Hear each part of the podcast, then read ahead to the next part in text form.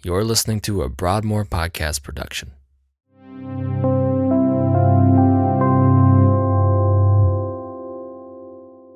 In today's message, Broadmoor's middle school pastor, Richard Denson, preaches from Philippians chapter 3, verses 12 through 21, as we continue our series in Philippians. In this passage, the Apostle Paul talks about forgetting what is behind and straining on to what lies ahead, pressing toward the goal for the prize of the upward call of God in Christ Jesus. As always, we pray that God will speak to us and change us through the work of His Spirit in us. I'm not going to sound as cute or as adorable as that little one, but good morning, church. How are we? well, for those of you who do not know me, or I have not had the uh, pleasure of meeting you, my name is Richard Denson. Um, I have had the honor and privilege of serving here as the middle school pastor uh, for about two years now. Um, my wife and I, uh, Kirsty, and our three children moved from Florida, and we should, I think we have a picture of them uh, that's going to be on the screen. Maybe there we go. So, as you can see, most beautiful woman alive right there on the right there. Um, Princess Peach is my daughter Serena. Luigi is my daughter Elijah. And Mario is Luke. All right? Um, that is my family. That is my joy. I do not deserve them. I praise God for them. Um, we moved from a little small town in uh, Florida called Avon Park. Now, some of you guys are like, where in the world is Avon Park? Well, if you know Florida and you go to Orlando and you drive immediately 50 minutes south, you will hit Avon Park, and if you blink, you'll miss it. All right?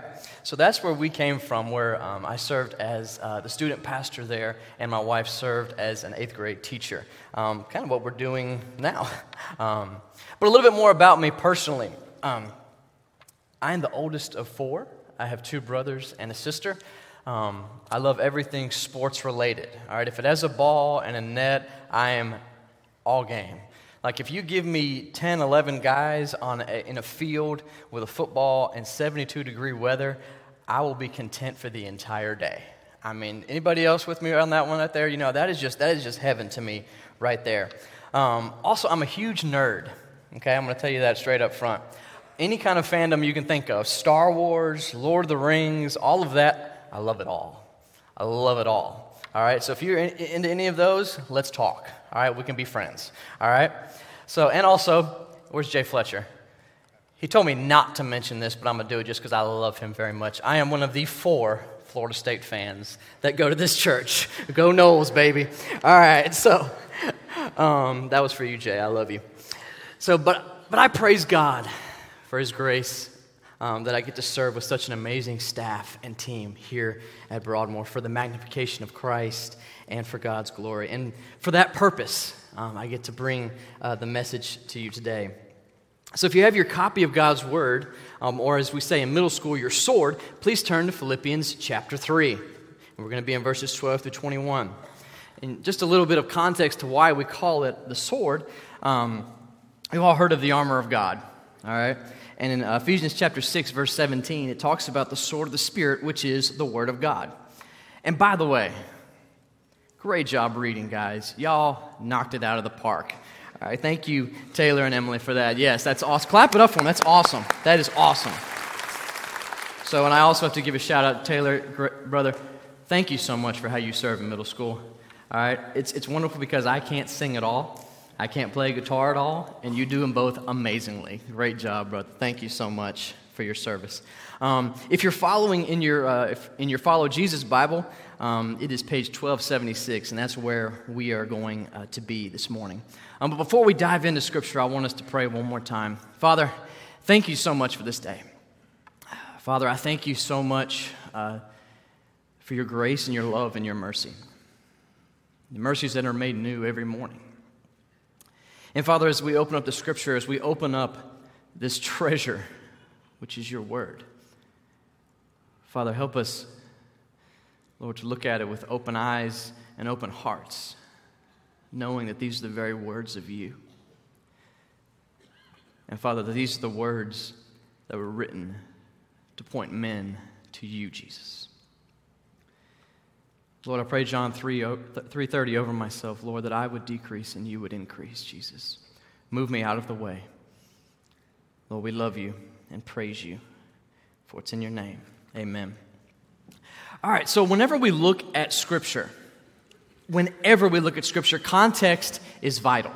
It's essential. We need to know the context, all right? For example, um, if, if we want to uh, understand what the author is trying to say and ultimately what the Holy Spirit is trying to relay, we have to know the context of the passage, all right?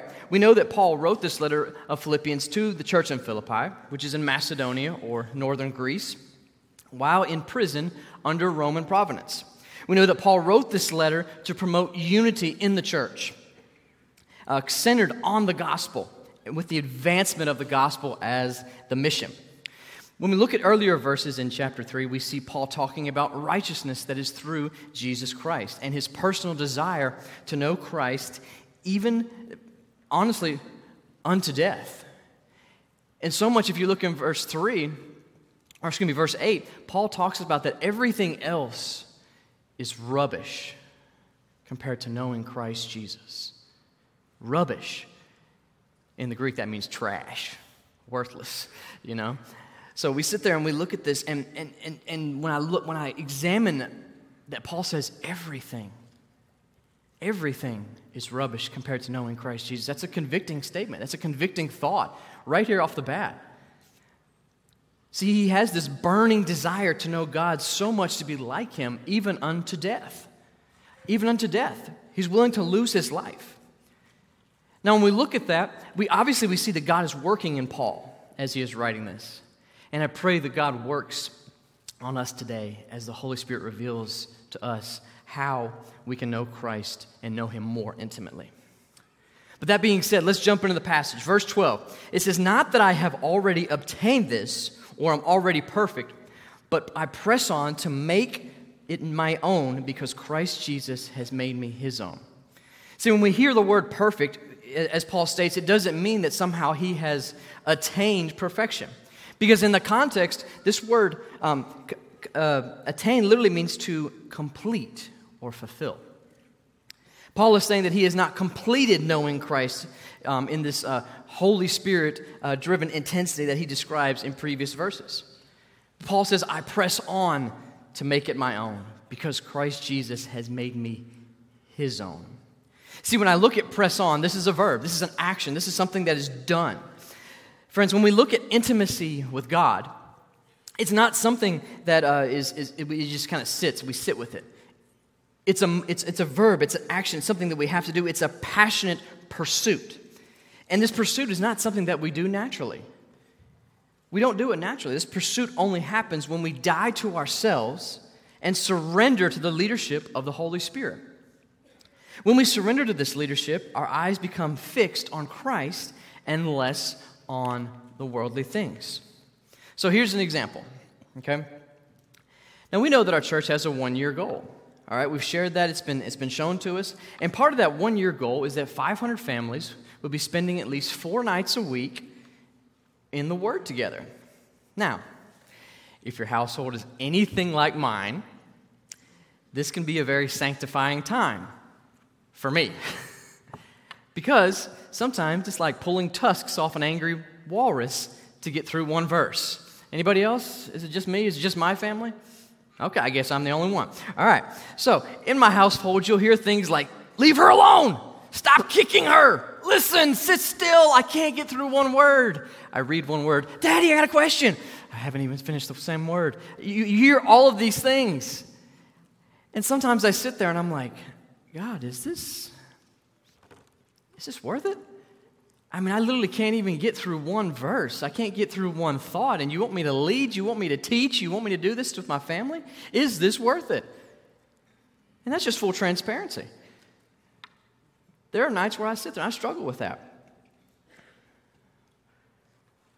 But what's amazing about it is that in those moments, God reminds me that I'm in the middle of the pursuit, not the completion.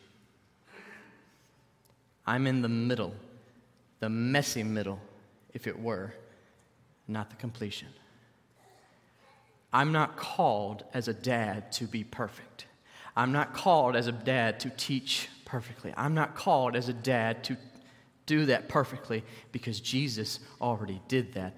My goal And my challenge as a father is to reflect Him and let His Holy Spirit do the work.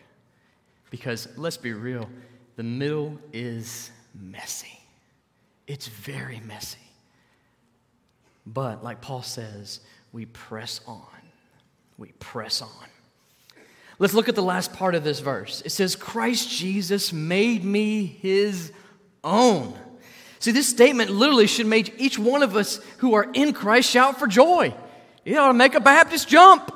I mean, literally, because he says, Christ Jesus made me his own. See, this is the thing. If you are in Christ, you have been taken not from good to bad, you've been taken from death, hopelessness, into life, living hope in Christ. Amen?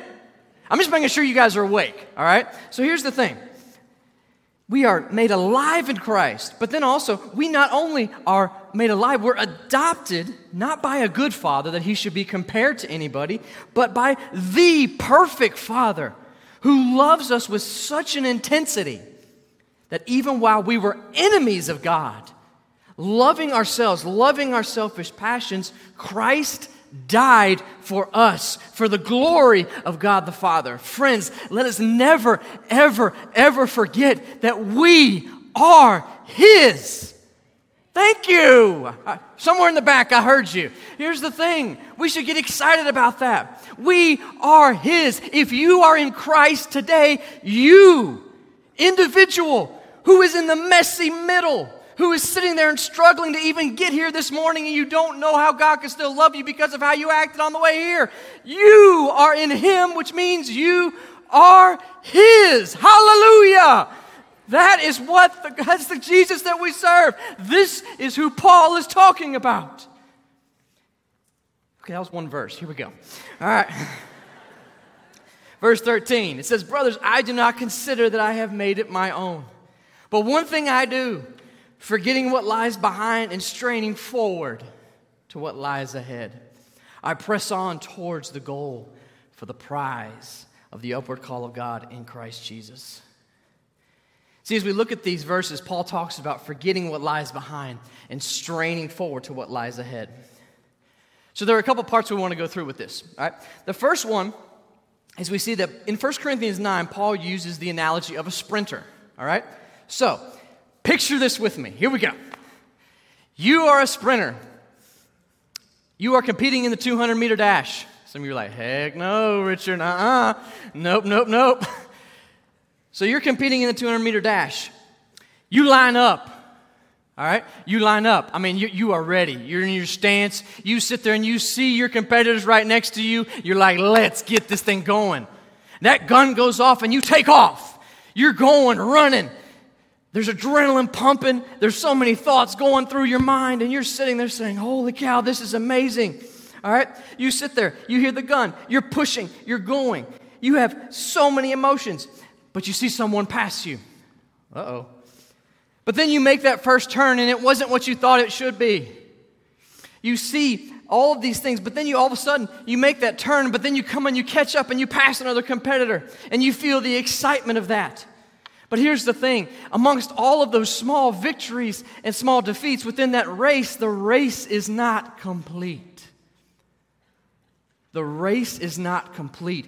Small victories and small defeats does not negate the fact that our focus is on the end game. Our focus is on the end game. See, we can't, as, as believers, even in our Christian walks, we can't ride one small moment. Even if it's a good moment, we cannot sit there and think, okay, this church service is amazing. Like, for example, that worship that we just had about five minutes ago was amazing. All right? I was like a balloon about to pop. It was so amazing. All right? But see, here's the thing I can't ride that one time of worship and think that I have arrived, that I have completed, that I have reached the end game. All right? Just like in our race, you can't sit there and say, you know what, I passed this guy, the race is over. This guy passed me, or this turn was bad, the race is over.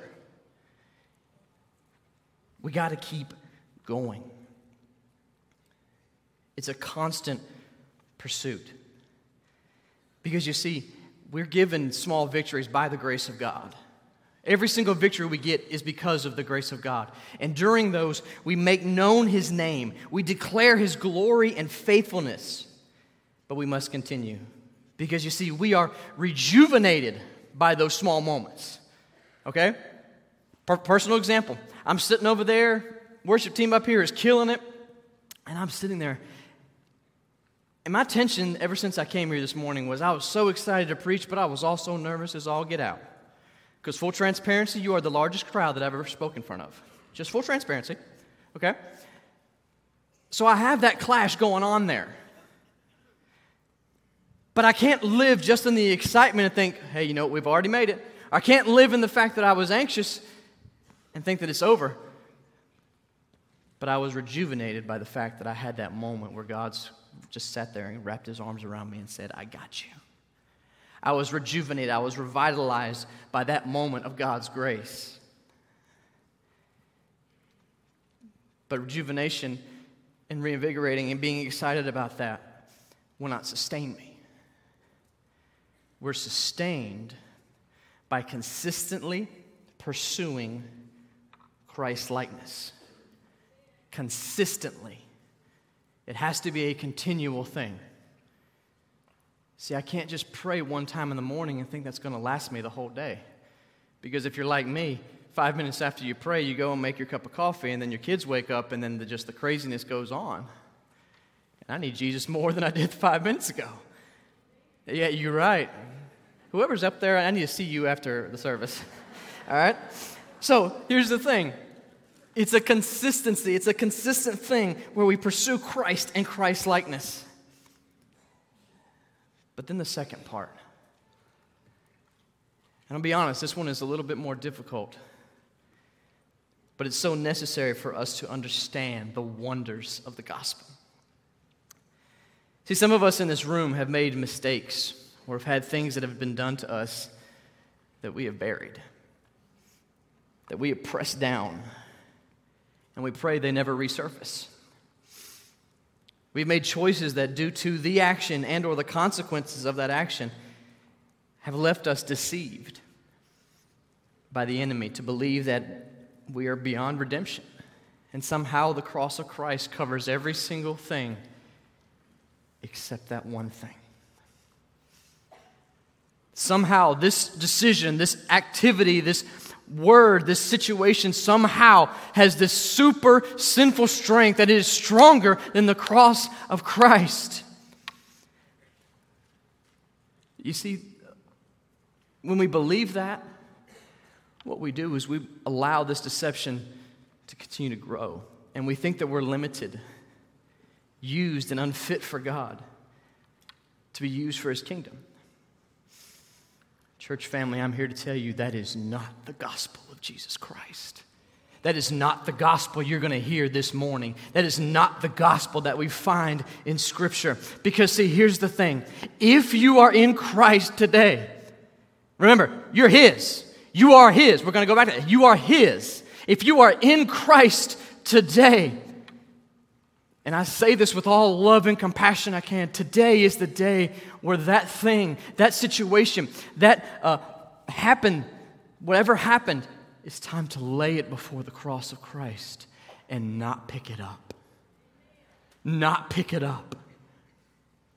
We lay it down fully exposed and we don't like that. We don't like to be fully exposed, but only until we are fully exposed before the cross of Christ do we experience, understand, and see the glory of the gospel of Jesus Christ. Only then do we see it until we are vulnerable and exposed before Christ. Not because he's going to sit there and say, Gotcha. It's because he's going to sit there and take the mess and say, Here it is. Here's the mess. Ready? Here's the mess. Now watch me turn this mess into a masterpiece for God's glory and to magnify Christ.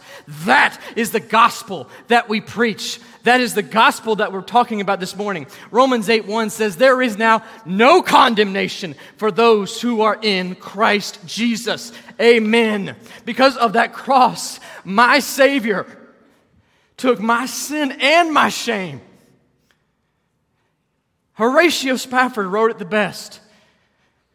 He said, My sin, oh, the bliss of this glorious thought My sin, not in part, not part of it, not 90% of it, but the whole 100% is nailed to the cross. And here's the thing I bear it no more.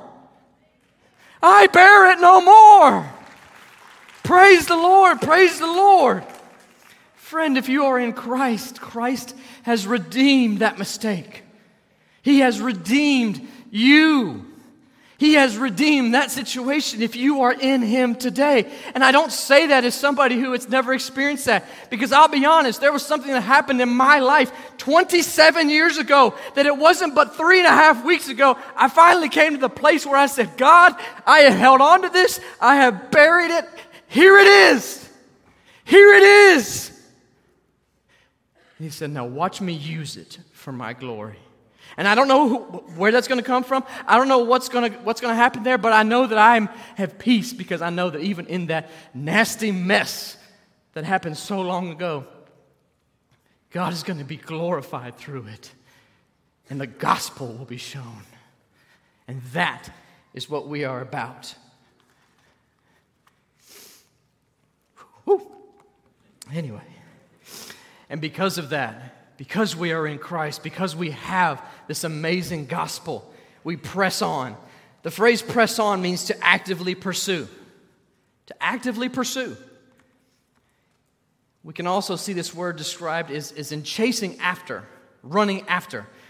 Kind of like your three year old when he has something that you're like, this is a brand new ornament that's now on the tree. Now he has it in his hand and he's going, going, going. And as you're right there, anybody else? Yeah, that, that, that, that was us. That was us. All right. So, here's the thing. We also see this in chasing after. How many hunters are in here? Raise your hand. If you, if you hunt, raise them high. I mean, be proud. All right? Now, here's the thing I am not a hunter. I work with a lot of them. All right? I know a lot of them. But I am not one. I am not against it at all. In fact, if you ever said, Hey, Richard, you want to go hunting? I'd be like, Yes, let's go. You see, the first time I ever considered or thought about hunting, I, I sat there and I was like, You know what? This probably, can't be that hard. First time ever, you know, I, I, you, you go get a gun and then you go out, and obviously the deer and the turkey and everything is just going to be sitting there. It's, it's just going to be there. See, uh, yeah, yeah, all you legitimate hunters are like, dude, you're so, like, way out of here. all right? But that was my mindset. I'm like, you know, it's obviously going to be there. I'm going to go bang, bang, bang, turkey and venison for everybody. Now you guys are laughing at me, but that was the thing that I that was my view. It was my view of hunting. But here's the thing. Like my initial view of hunting, our view of pursuing God and Christ's likeness can sometimes appear synonymous. See, just like I thought it wasn't that big a deal, it wasn't something I had to really plan for, I just go out and do it. That's not what an active pursuit of Christ likeness is. See, if I sit there and I, I think that I jump into this amazing looking deer stand with all the bells and whistles, the trinkets, the cabinets, all that stuff, and I just grab a weapon that I really have had no time to train or even know how to fire or how to handle it, and me thinking that somehow having that and being in that deer stand, apparently I'm now a hunter. Let's rephrase that. Me coming into an amazing looking church with the Bible that I know very little about and have spent no time living it out, and automatically thinking that somehow that makes me Christ like. Friends, Jesus said in Matthew 7 16, He said, You will know them by their fruits.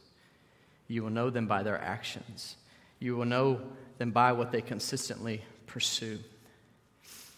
Family, let us consistently pursue Christ, not perfectly, but consistently so that all who encounter us will see who we love and worship. See, we press on, we actively pursue, we hunt for the prize, which is becoming more like Christ. That is the point of Christianity, is Christ, becoming more like Christ. See, the ultimate goal is not just to get into heaven, the ultimate goal is to be more like Christ. That is the, that is the goal, that is the prize. Jesus is the prize. All right? And so we sit there and we look at this. We look forward to when God calls us who are in Christ home to be in his presence. And in that moment, when the sanctification process is complete, and here, oh, I'm getting excited. I know you're shocked. The presence of sin is no more. And we will be like Christ completely. Because again, he says, you press on towards the goal, which is Christ likeness, but then you press on to attain the goal, which is to be with Christ, complete in Christ, fully with Jesus. Amen. Woo-hoo-hoo. All right, that is the prize that we strive for, church. That is what we go after. Let that be true in our lives.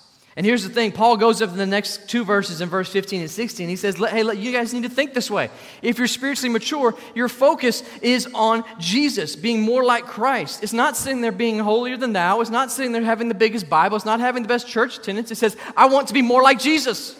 That is my goal. That is the thing I pursue, is to be more like Jesus. So when people see me, they say less of me and more of Jesus. That is the goal. Verse 15 and 16 says, Let those who are mature think this way. And if in anything, any of you think otherwise, God will reveal that also to him. Only let you hold true to what you have attained. See, Paul is calling the church in Philippi to stay focused. He also talks about how during our walk, sometimes we get caught thinking about things that distract us from continuing in our pursuit of holiness.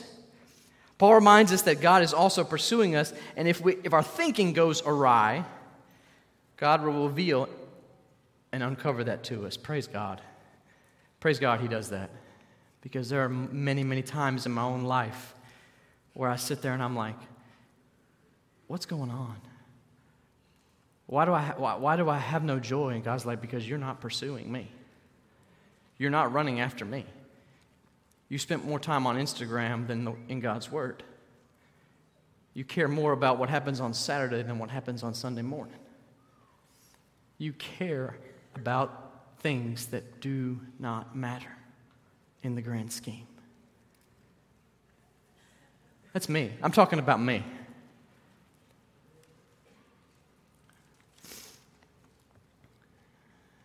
You know, one thing, again, that Paul talks about is not being complacent.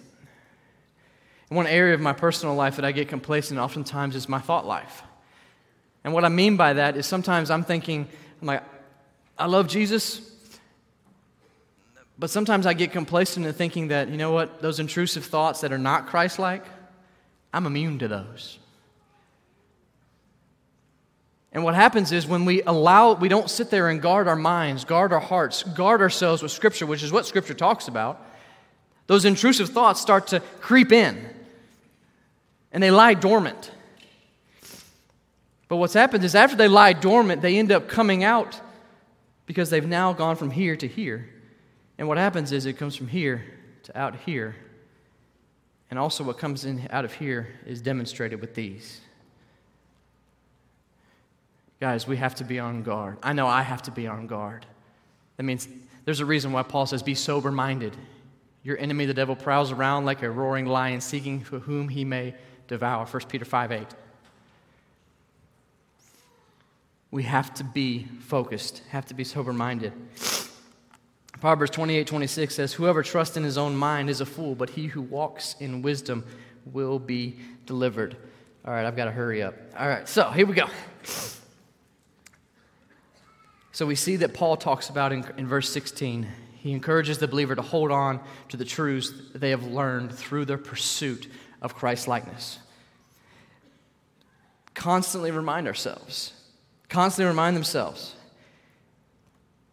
Psalm 1 1 through 2 says, Blessed is the one who does not walk in the steps of the wicked, or stand in the way of sinners, or sit in the company of mockers, but his delight is in the law of the Lord, which he meditates on day and night. It's a consistent thing. What are we doing in our personal lives to hold true to Scripture? What are we doing to remind ourselves of the truths of God's faithfulness and grace?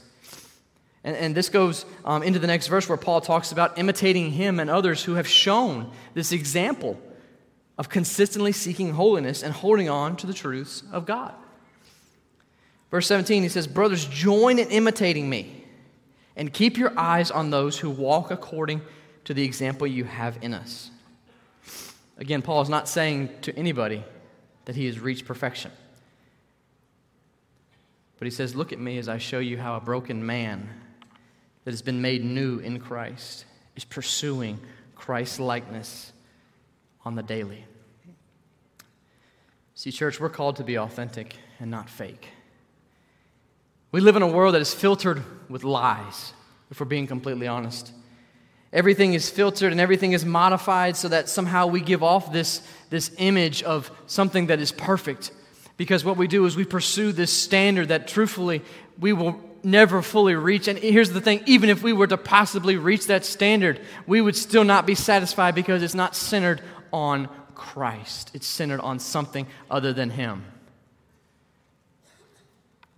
I ask my students, I say, what do you do with a photo before you post it? This especially with my, my girls. You filter it. You change the lighting, you change the angle, you change the background, you change everything to hide all of the things you don't want to be seen. See, church, we do the same thing. See, when you filter a photo, you try to get rid of the scars, maybe make sure the neck is not, you know, looks good. Down, all, I mean, you, you do all of these things to make sure that photo matches what you think you should be. And we do the same thing in church. If I can give off just some sort of facade that I have got it semi all together, if my mask will hold from 9:30 to noon, I can make it. This is okay. What an exhausting life. What an exhausting life in Christ. Guys, I challenge each of us, myself included. Guys, we got to be real. Be authentic. Be the ones that says, "You know what? I am struggling today." Be the one who sits there and says, "You know what? I am having a bad attitude this morning. I need my brothers to come around me." Because again, we've all heard this before the church is not a social club, the church is the hospital for the sick. And the doctor is in. Don't hide from the doctor. Try to be more like the doctor. But then, as, as we continue, as we sit there and, and giving off this, this realness, this, this amazingness, but then the question is Paul talks about people that he, he wants us to imitate, to imitating him, but also those that through various seasons of our lives have given off the example of what Christ likeness looks like. And so the question I have for each one of us is Does our life reflect something that we would want somebody else to model it after? Think about that for a second. One of the things, I mean, I'm, I'm 37, I'm not old, but I sit there and I look back and I'm like, None of y'all are old, so let me rephrase that. But my point being is, I sit there and I look back and I say, what, is the, what, what, what, what have I done in my life that has meaning? You know, anybody else ever asked that question? What have I done in my life that has meaning? You know, I'm not, I'm not on TV. I don't, I'm not super fame. I'm not Taylor Swift. I mean, I'm not the most popular person. I mean, literally, Travis Kelce put her on the map. But anyway, all right. So here's the thing. My Swifties in here are all upset now. But I may not have done something that the world finds to be valuable. But when I hear my son, who's five years old, comes up to me and says, and again, remember, I shared with you what it sometimes is like when, when we do Devo at our house. It's chaos he comes up to me and says, Daddy, are we going to read the scripture tonight?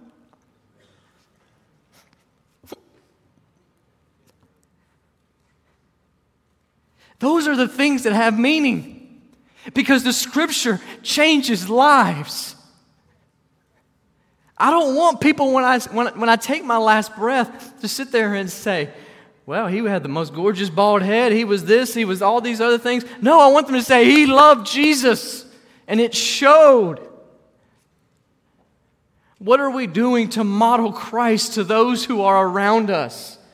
Are our lives reflecting Christ so much to say, you know what? I want to be like him. I want to be like her. And then here's the thing when we see those people and we talk to those people, you know who we direct them to? Oh, we don't go say, hey, yeah, look at me, I'm awesome. No, we say, no, look to Jesus because he is the foundation of why I am the way I am. He is the one that deserves all the glory. Who are we impacting for the kingdom.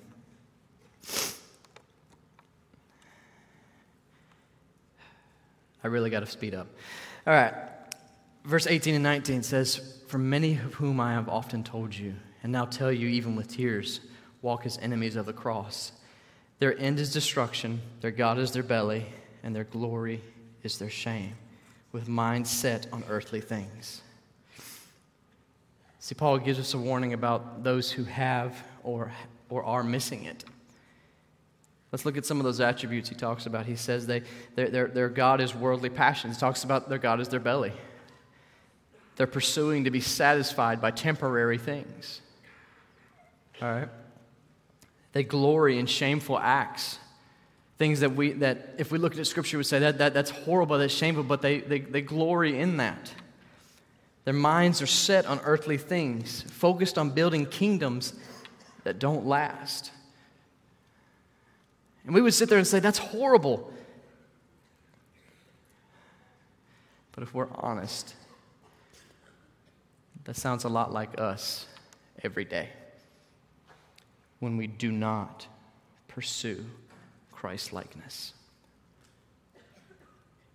when we don't. If we're, if we're brutally honest, when we do not pursue Christ likeness, that is us. That's me.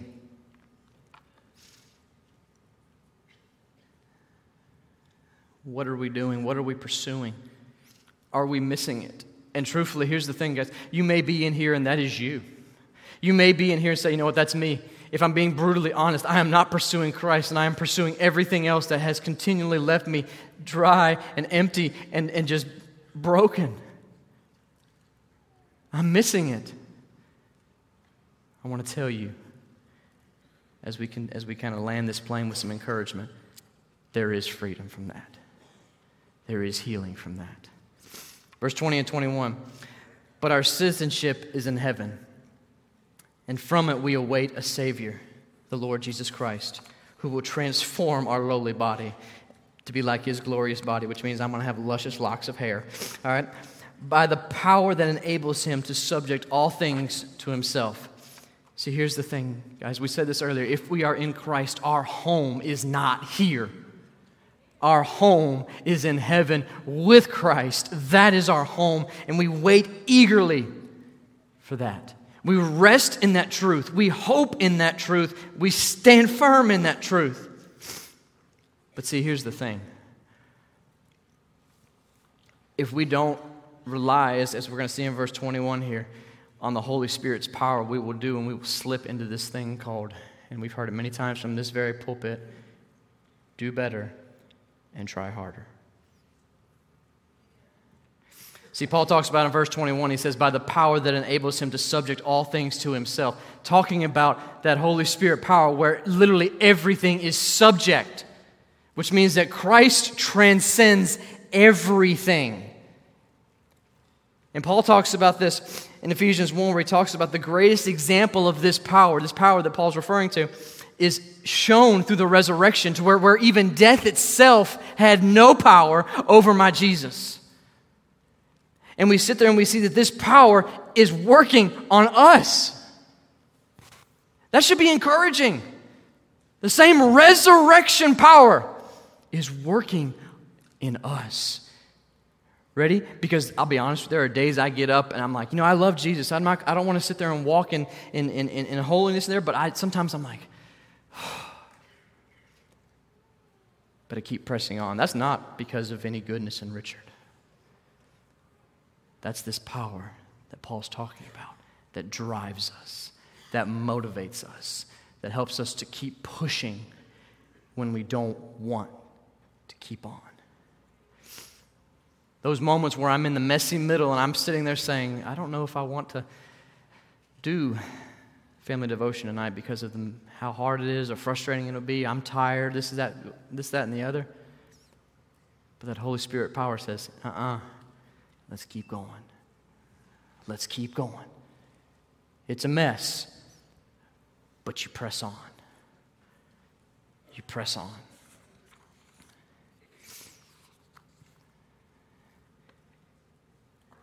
as we kind of land this plane here, one of the things that we sit there as we see this passage, some, some takeaways, is that we live a life not holding on to what happened yesterday, good or bad.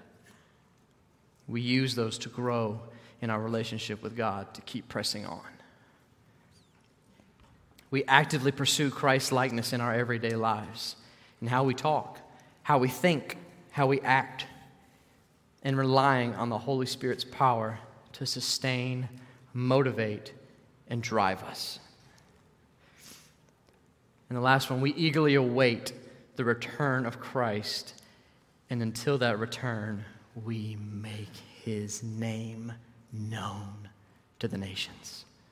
Making his name known. That was Paul. That's what Paul was saying pursuing Christ's likeness, building unity, and making the name of Jesus known. Amen. As we enter this time of response, um, one of the things that we want to look at here is, is what about us? What about us today?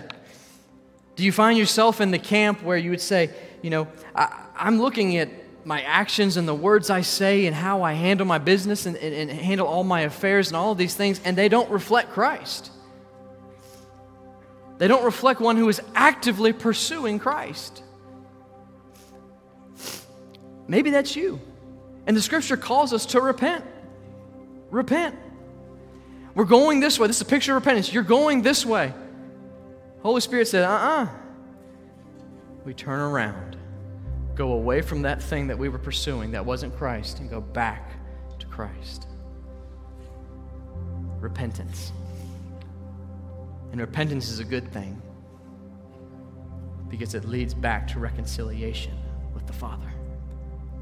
And we continue to walk in that. But also, you may be here, and this is, this is the probably the, the more uncomfortable one. Maybe you're sitting here and saying, you know what, I have been enslaved to a situation, to something that happened to me a long time ago, something that was done, something that was said, and I've been enslaved to it. Let me encourage you. Today is the day to lay that down. Lay it down before the cross of Christ and experience the freedom. Experience the gospel because the gospel does not just cover the semi messy the really messy, It covers all of it. That is our Jesus. That is the one we sing about. I'm going to pray, and we're going to have pe- uh, people up here. If you sit there and say, you know what, that's me, I got, I got something I got to do. The Holy Spirit's pulling on you, tugging on you. Don't resist Him, don't push back. Because whatever the Holy Spirit wants you to do is for your good and God's glory. What else do we need? I encourage you. When we start to sing, you move. You move and watch God move. Father, we thank you for this day. Thank you so much for your word. Thank you, Father, that we do have a prize that we can pursue, which is you, which is being like you. And Father, we look forward to the day when that is completed and we can be with you.